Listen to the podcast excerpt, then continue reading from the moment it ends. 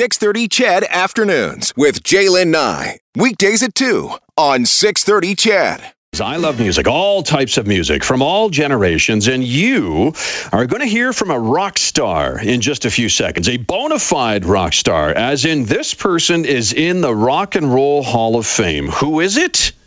Well, here's clue number one.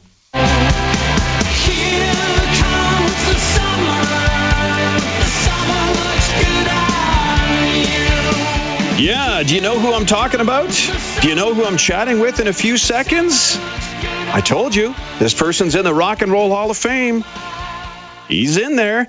Okay, if you didn't get it with that clue, how about this one?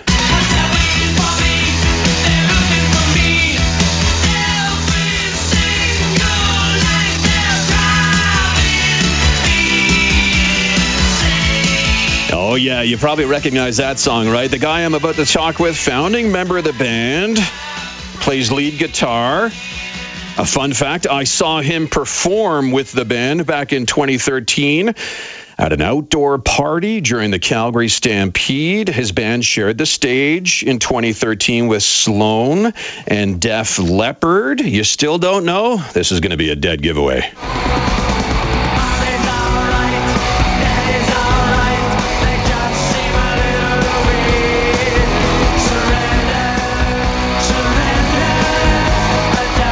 Yeah, that is a dead giveaway. The song Surrender, the band is Cheap Trick. It is my pleasure to welcome Rick Nielsen to the drive this afternoon. And Rick, thank you so much for being here today.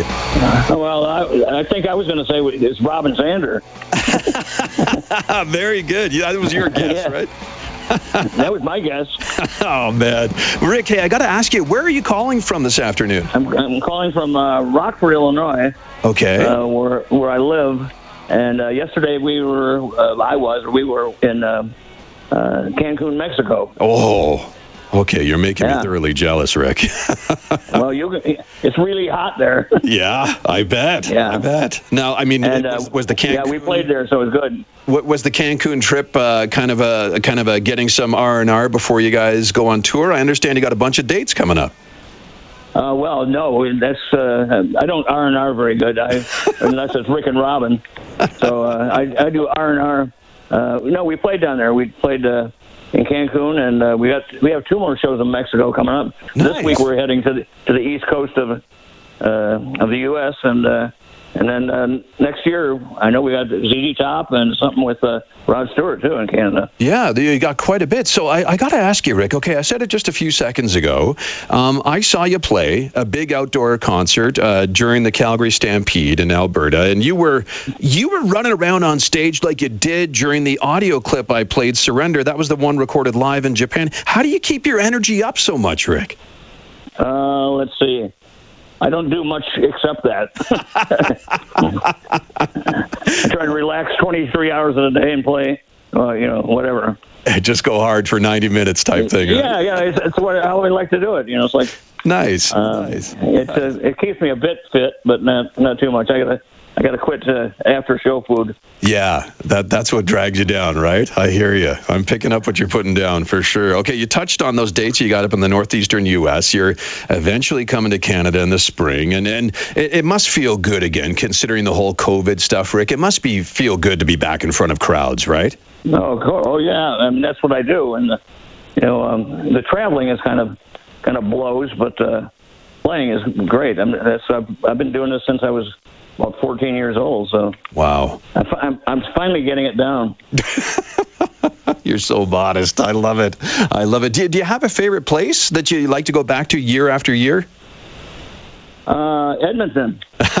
Good answer. I knew you were gonna go. No, I, I- you know, I, I like to play lots of places, and uh, yeah. you know, some are better than others, I guess. But you know, it's like every show we do, we try to, uh, you know, I play it like it's, we like we're performing for, I don't know, the best people in the world. So in every every show is, you know, we don't try to slough off or try to take it easy or just do the same set every night. We change our set every single night. Nice. That keeps it, it keeps it engaging then, right? Especially when you're performing so much. Yeah, well, there, there's about five or six songs that we play every night, but but after that, then we we run. We have twenty some studio albums, and Yeah. so uh, why not why not play some of this stuff? Yeah. I, I got to ask you about um, um, the, I, have been reading about this in preparation for our conversation today about just how much Cheap Trick exploded um, in Japan very early in your career. And, and why why was that? Because because you weren't taken off in, in North America, but when you went to Japan, you guys were superstars. Yeah, well, I, a bunch of it, I think, how it sort of worked into this. Uh, in 1977, right before our first album came out, uh, Queen asked us to do open for them two shows. One was in Madison, Wisconsin. One was in Milwaukee, and uh, the Japanese press were there to see to see them to see Queen. And they they, they liked us a lot, and they asked if I would write. Uh, write what what's it like touring with Queen? I said, well, uh, I didn't want to tell them. Well, these are the only two dates we did with them. but uh, so and Milwaukee and Madison aren't that far away. So, but uh, so I wrote it, and uh, after that, we started getting fan mail because they were uh, the Japanese press were mentioning us in uh, in their magazines, and they were having little pictures of us, and and then soon after that, uh, our record came, first record came out, and Kiss asked us to go out on tour, and we came, we started in Canada, we started in Moncton, New Brunswick, I think it was, and went across Canada, then then across the United States, and ended up doing three shows uh, at the Forum in L.A. And the, once again, the Japanese press was there, this is 77. And then right after that, we, we had a hit in Japan. We, we had none here in, in the North America, but in Japan we had a hit with, with one of our songs. We went to number one. We, we, you know, we went we went the other direction usually if we were out. so so then uh, we got asked to, you want to go to Japan? Oh, oh of course. And uh, we went there and. Uh, and we'd been getting a lot of fan mail. We got a lot of press, and and we went there and it was like pandemonium. We, we were on the plane. We were on a Northwest Orient, and we were uh, in the back of the plane. You know, we did. You know, we'd never gone gone in first class unless there was a mistake. and so, and uh, we got there, and it was like all these kids were outside yelling on top of the uh, the, the, the the terminal. Really? And uh, yeah, this this was when it, Haneda was not the not the not the big airport now. Yeah. And uh, they were there, and we thought there was somebody famous on the plane, or like, you know, the, and it was you. The, yeah, the prime minister of Japan, and it was us, and they, and they chased us. It's like, you know, we were so uh, not used to, uh, you know, we had people that liked us, of course, but uh, not like that, and uh, we were still staying. I had to stay with Tom in one room, and Bunny and Robin stayed in there. You know, we were sharing rooms yeah. too. I haven't shared rooms with anybody ever, except there. Usually, it was four people in a room. So, so we we did that show, or we were there, and we sold out every show we had. That's amazing. we, you know, we played. Yeah, we'd played with uh, big shows before, but never headlining, and so there we were. And we did two shows at uh, Budokan, which is like the big big place. The Beatles play there. Yeah, a bunch of people, but they did not. They did not. It's sort of like the pandemic. They did not have any uh, big rock shows there because somebody got hurt. Uh, and, and they're really picky there, you know. Yeah. Uh, if you if you listen to the the crowd noise at Budokan record, it's like they yeah they're screaming like crazy, and then they stop. They want to hear they want to hear what you say, and that's why Robin was going. This song is from our new album. They told us to you know, talk slow so they could understand what we're saying. I want you to want me. And like, and that became, and, and we had never uh, experienced that. And so in the audience, the crowd would go, didn't I? Didn't I see it crying? And they did crying, crying, crying. That's so awesome. We, that's, that's cool. amazing. What, what a memory, yeah. Rick. Rick, I, I just uh, Rick uh, chatting with Rick Nielsen this afternoon, founding member of Cheap Trick. He's in the Rock and Roll Hall of Fame, talking about his music. Uh, Rick, you're also here to talk about a new product that you have out there for everyone to try. I, am just going to hit, uh-huh. going to put you on hold for a sec here, Rick. I have to take a short break. We're going to come right back after this break. Oh,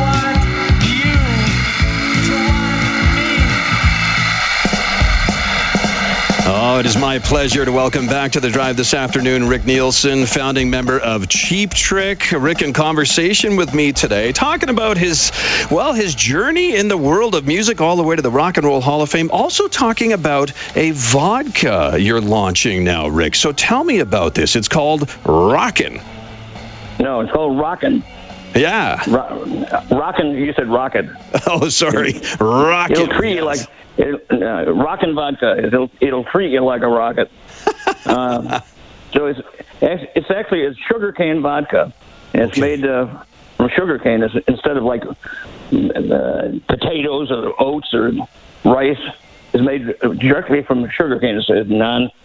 Uh, you know, it's just it's good stuff. It's clean, and uh, the reason I got involved with it uh, years ago, it was actually uh, when I was speaking of Queen earlier, uh, when we we got to be friends with the guys in Queen, and I was in England at one point, and I went over to Roger Taylor, the drummer's house, and uh, we went out to a place called Nikita's.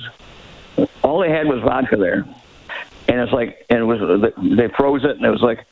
I'd never been to a place like that. It was like I don't remember anything past getting there. Basically, it was that fun.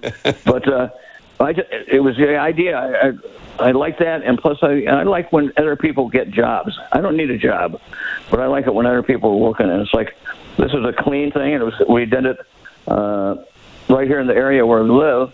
And I, I hooked up with Sammy Hagar because I've been pals with him for a long time, and he's you know has a bunch of different spirits that he sells, and you know I've got a restaurant too, but uh, you know the best thing about it is I don't work there, you know, but, but I only d- invest in some stuff that I like, um, uh, and so this stuff is it brought more jobs to the area Nice. where I live, and it's um, it's uh, bottled here uh, in near about 20 miles from where I live, and uh, a lot of people got.